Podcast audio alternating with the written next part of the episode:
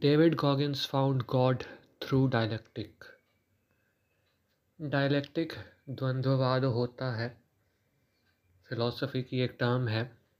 और क्योंकि ये इतनी भारी फ़िलॉसफ़िकल टर्म है तो आप डेविड गॉगिन से इसको नहीं जोड़ना चाहेंगे। लेकिन एक गहरा डायरेक्ट कोरिलेशन है। आज उसके बारे में बात की जाएगी। और through the lens of David Goggins हम ज्ञान के स्वरूप को अपनी सीमा में जानने का प्रयास करेंगे तथा ज्ञान के बारे में एक नई बात जानेंगे और उसी नई बात के आधार पर डेविड कॉगिन्स के ईश्वर का जो सगुण रूप है, उसको समझने की कोशिश करेंगे। इंट्रो में जाने से पहले मैं बस ये कहना चाहूँगा कि अभी लेटेस्ट पॉडकास्ट आई है डेविड कॉगिन्स की ह्यूबरमैन के साथ। वो सुनने योग्य है।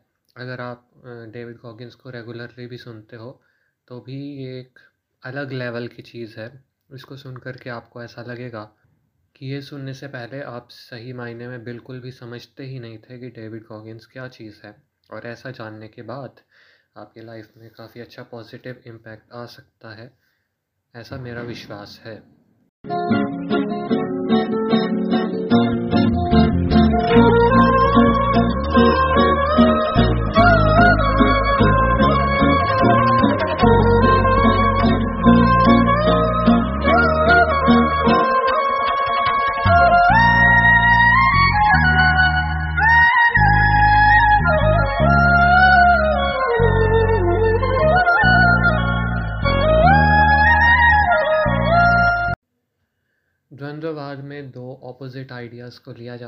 थेसिस और एंटीथेसिस और उनको आपस में भिड़ा दिया जाता है और भिड़ाने के बाद जो चीज़ बचती है, उसको नॉलेज के रूप में स्वीकार कर लिया जाता है। ये पाश्चात्य दार्शनिक हीगल ने दी थी और काफ़ी पाश्चात्य विचारक आज ये सोचते हैं कि ये तो सीधे तौर पर अद्वैतवाद है, हालाँकि ऐसा गहराई से देखने पर नहीं निकलता है, पर हाँ ऊपर ऊपर से ऐसा है। डेविड कॉगिन्स की टू वॉइस थ्योरी के बारे में आप सब जानते ही होंगे। डेविड कॉगिन्स के अंदर दो वॉइसेस हैं। एक पॉजिटिव जो कि उसको मोटिवेट करती है, जिसके बेसिस पे अच्छे अच्छे रील्स आप लोग देखते हो who is gonna carry the boards वगैरह वगैरह। और दूसरी नेगेटिव वाली होती है यू नो पैंट्स वाली होती है। तो इनके क्लैश का डायलेक्टिक डेविड कॉगिन्स के मन में चलता रहता है। ठीक है, यहाँ तक बात समझनी आसान है। अब हमें पॉजिटिव वॉइस के बारे में एक बहुत ज़रूरी बात समझनी ज़रूरी है। पॉजिटिव वॉइस नेसेसरीली एक स्पार्क ऑफ़ मोटिवेशन हमेशा नहीं होती है। जिस तरीके से डार्कनेस के पास अलग अलग टैक्टिक्स होते हैं उसके बल पर वो अलग अलग वेश बना करके आपके सामने आती है लेट से जब आप सुबह उठना चाहते हो तो आप को अलार्म को स्नूज़ करने के लिए जो आवाज़ आपके मन में गूंजती है, वो भी तो कितने तरह तरह के बहाने सुझाती है। उसी ही तरीके से ये जो पॉजिटिव वाली वॉइस है, इसके पास भी बहुत सारे टैक्टिक्स और फॉर्म्स होते हैं। लेकिन इसका जो सिंपलेस्ट फॉर्म है, जो कि किसी में भी हो सकता है, वो है कि ठीक है एक्सप्लोर करके देख लेते हैं। दैट्स इट कुछ और फॉर्म्स क्या रहे हैं पहले बताता हूँ। एक फॉर्म ये हो सकता है, जो कि आपने वो कैरिंग द बोर्ड्स वाला सुना कि अंदर से ऐसे ही आग जैसी उठ जाए और उसके बल पर आप एकदम बहादुरों वाली बातें भी बोलना शुरू हो जाओ और वो कर भी दिखाओ। वर्कआउट म्यूज़िक आप सुनते हो, उसको सुनते सुनते वर्कआउट करते हो तो वो एक फॉर्म है। और इसी तरीके से अहंकार के मिश्रण वाला भी फॉर्म होता है। कि हाँ मैंने आज तक ये सब कर रखा है तो मैं ये भी कर सकता हूँ। डेविड कॉगिन्स इसको भी यूज़ करते हैं और कैरी द वोट्स वाला भी करते ही हैं, लेकिन सबसे सिंपल फॉर्म एक्सप्लोर वाला है। ये सिंपल इसलिए है क्योंकि इवन इफ़ आपने जीवन में कुछ भी सिग्निफिकेंट अचीव नहीं किया यू स्टिल हैव इट और अगर आप में दावा करने का मनोबल तक नहीं हो रहा किसी कारण से, किसी कारण से आपके आपका दिन ही ख़राब चल रहा है, आपका मूड भी ख़राब है तो आप में वो आग भी नहीं आ सकती। लेकिन डिज़ायर टू एक्सप्लोर सबसे सिंपलेस्ट चीज़ है जो आप में आ सकती है। और इसके बारे में सिंपल साइंटिफिक चीज़ भी कही जा सकती है। डोपामिन अगर आप अपनी लाइफ में संयम को ज़बरदस्ती घुसेड़ लेते हो तो आप में एक्सप्लोर करने की डिज़ायर जो है, वो बढ़ने लगेगी। और इस कारण से आप जब पढ़ने बैठोगे वर्कआउट करने जाओगे तो वो ही आपके लिए बहुत एक्साइटिंग हो जाएगा। वाइट रूम एक्सपेरिमेंट है। लोगों को एक सफ़ेद कमरे में बंद किया जाता है। सब कुछ वहाँ सफ़ेद सफ़ेद होता है और तो और उन्हें खाना भी सफ़ेद दिया जाता है। कोई नॉइस भी नहीं होती वहाँ पर। कुछ भी नहीं होता है एक तरीके से। ऐसे में देखा जाता है कि ऐसे कई लोग जिन्होंने पूरे जीवन कभी कोई एक्सरसाइज नहीं की वो एक्सरसाइज करते हैं। क्यों? डिज़ायर टू एक्सप्लोर कुछ और है ही नहीं वहाँ पर एक्सप्लोर करने को। और इतना ही नहीं, कुछ समय उनको वहाँ पर और रहने दिया जाए तो लोग खुद को दर्द देने की भी कोशिश करते हैं। और दर्द देने पर जो खून निकलता है, उससे एक सैडिस्टिक सा प्लेजर भी उन्हें मिलता है। Why because blood is red coloured a colour other than white एक सिंपल सा लाइफ हैक है, अगर आप किसी चीज़ को नहीं कर सकते वर्कआउट करने का आप में विल पावर नहीं बन रहा तो ठीक है, खुद को कमरे में बंद कर लो फ़ोन को एरोप्लेन मोड में डाल दो, और उसके बाद बस बैठ जाओ, कुछ मत करो, खुद को कह दो कि जब तक थोड़ा सा पाँच दस मिनट का वर्कआउट रूटीन ये मेरे मन में है, जब तक ये मैं नहीं करूँगा, तब तक ना फ़ोन को छूँगा ना मैं बाहर जाऊँगा, बस वहाँ बैठे रहो। विल पावर को आपको बुलाना नहीं पड़ेगा, वो आ जाएगी। ऐसा होता है। तो ठीक है, ये सब थी प्रैक्टिकल बातें और इस डायलेक्टिक का फ्रेमवर्क। डेविड कॉगिन्स ने इंटरव्यू में इसके बारे में क्या कहा कि मेरे मन में ये दोनों ही वॉइसेस आती हैं, पर मुझे इनको चुप कराना पड़ता है। और उनको चुप कराने के बाद मैं अपना एक्चुअल कर्म निभाता हूँ, कर्तव्य निभाता हूँ। ब्यूटीफुल बात यहाँ पर यह है कि उन्होंने डायलेक्टिक को अपना जो वास्ट ट्विस्ट दिया है वो ये कि दो वॉइसेस के बीच से उन्होंने तीसरी वॉइस नहीं निकाली, बल्कि एक्शन को निकाला, जो कि वॉइस से एकदम अलग प्रजाति की चीज़ है, विजातीय है। और यही रहस्य है। ईश्वर के बारे में आप जो कुछ पढ़ते हो, जो कुछ सुनते हो, बहुत विविध होता है, बहुत रंग बिरंगा होता है, लेकिन ईश्वर जो है वो उन सारे ही शब्दों से, उन सारे ही डिस्क्रिप्शन से बहुत अलग होते हैं। और कहा भी जाता है कि ब्रह्म के बारे में जो निर्गुण और निराकार ऐसे शब्द जो दिए जाते हैं, वो भी शब्द मात्र ही हैं।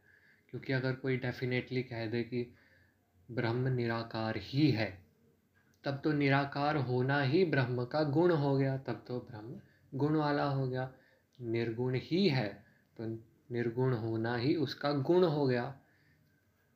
ये शब्दों की विचित्र स्थिति है। पूरी शंकराचार्य महाराज ने बड़ा ही अच्छा वाक्य कहा इस बारे में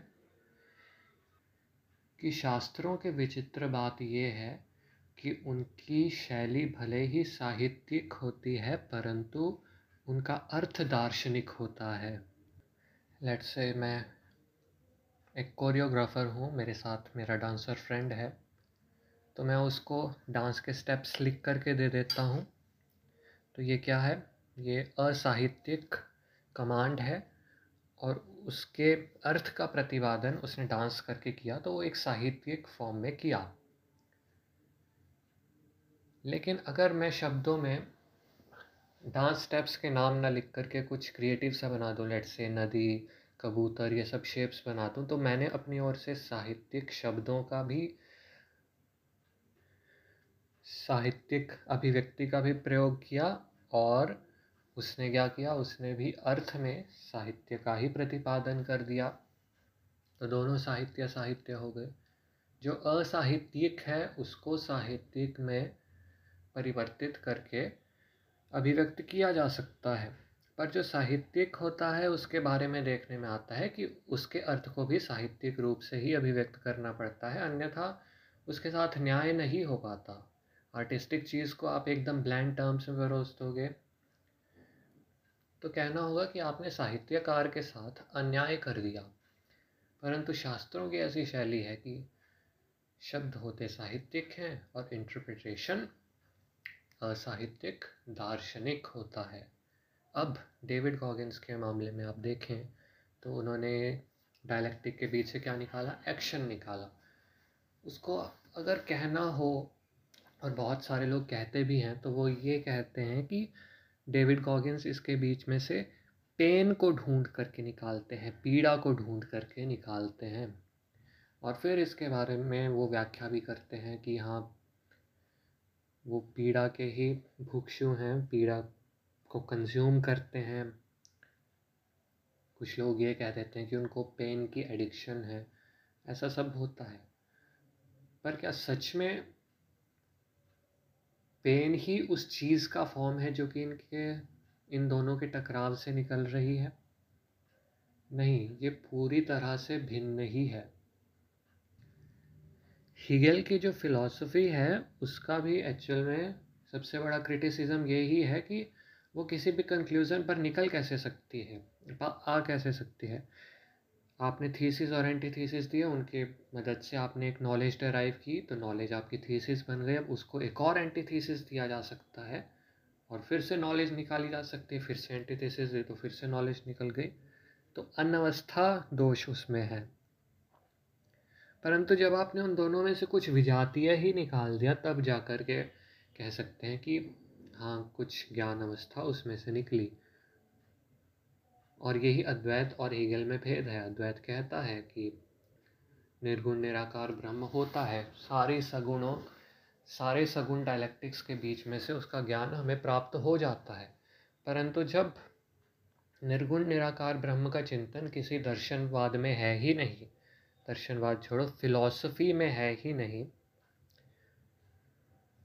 तो आप वहाँ तक पहुँच नहीं सकते और ऐसे में आपका जो दर्शन है फिलॉसफी है, वो सदा इसी दोष से ग्रस्त रहेगी। अनवस्था का दोष। ईश्वर के बारे में भी यही है।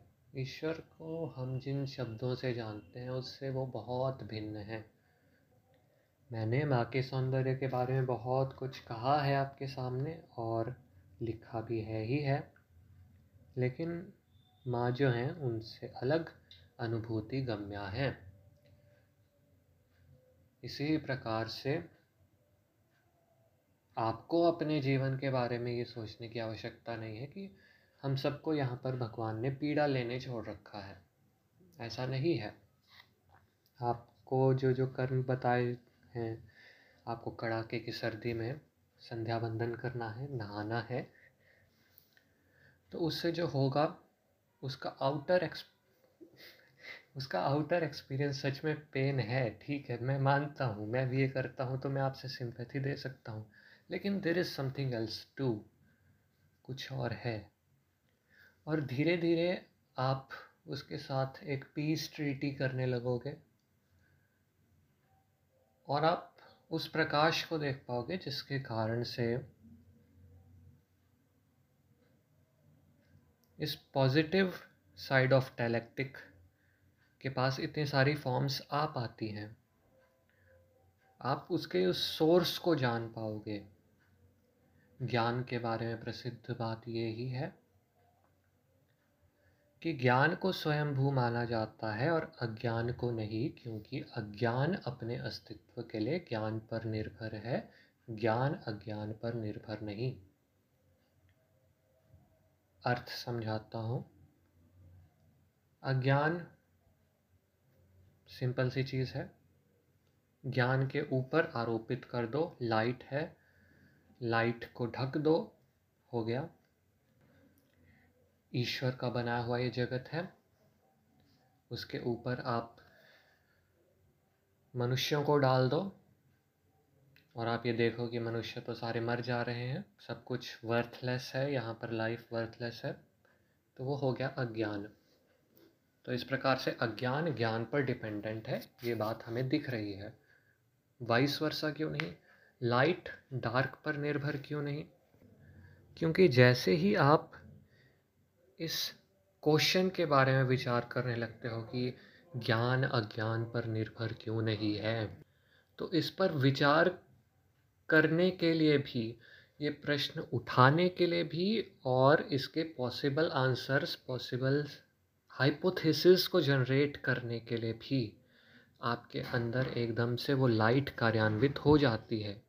फिर वो लाइट भले ही आपको थोड़ा भटका भी दे, तब भी ये बात स्पष्ट है कि वो स्वयंभू है, वो स्वप्रकाशक है। स्वप्रकाशक होना उसका गुण है, परंतु स्वप्रकाशक होना केवल एक शब्द है। शब्दों तक ना रुकिए, अनुभव तक पहुंचिए, आप भगवान को पा जाएँगे। जब आप उस शब्दों से अतीत रूप को पा जाएँगे तब आपका जो डिफ़ॉल्ट मोड ऑफ़ एक्सप्रेशन होगा, वो साइलेंस होगा। वो साइलेंस जो डेविड गॉगिन्स के चेहरे पर दिखती है, वो साइलेंस जो मेरी पब्लिक प्लेसेस पर दिखती है। This silence is not emptiness this is everythingness जय लक्ष्मी नारायण।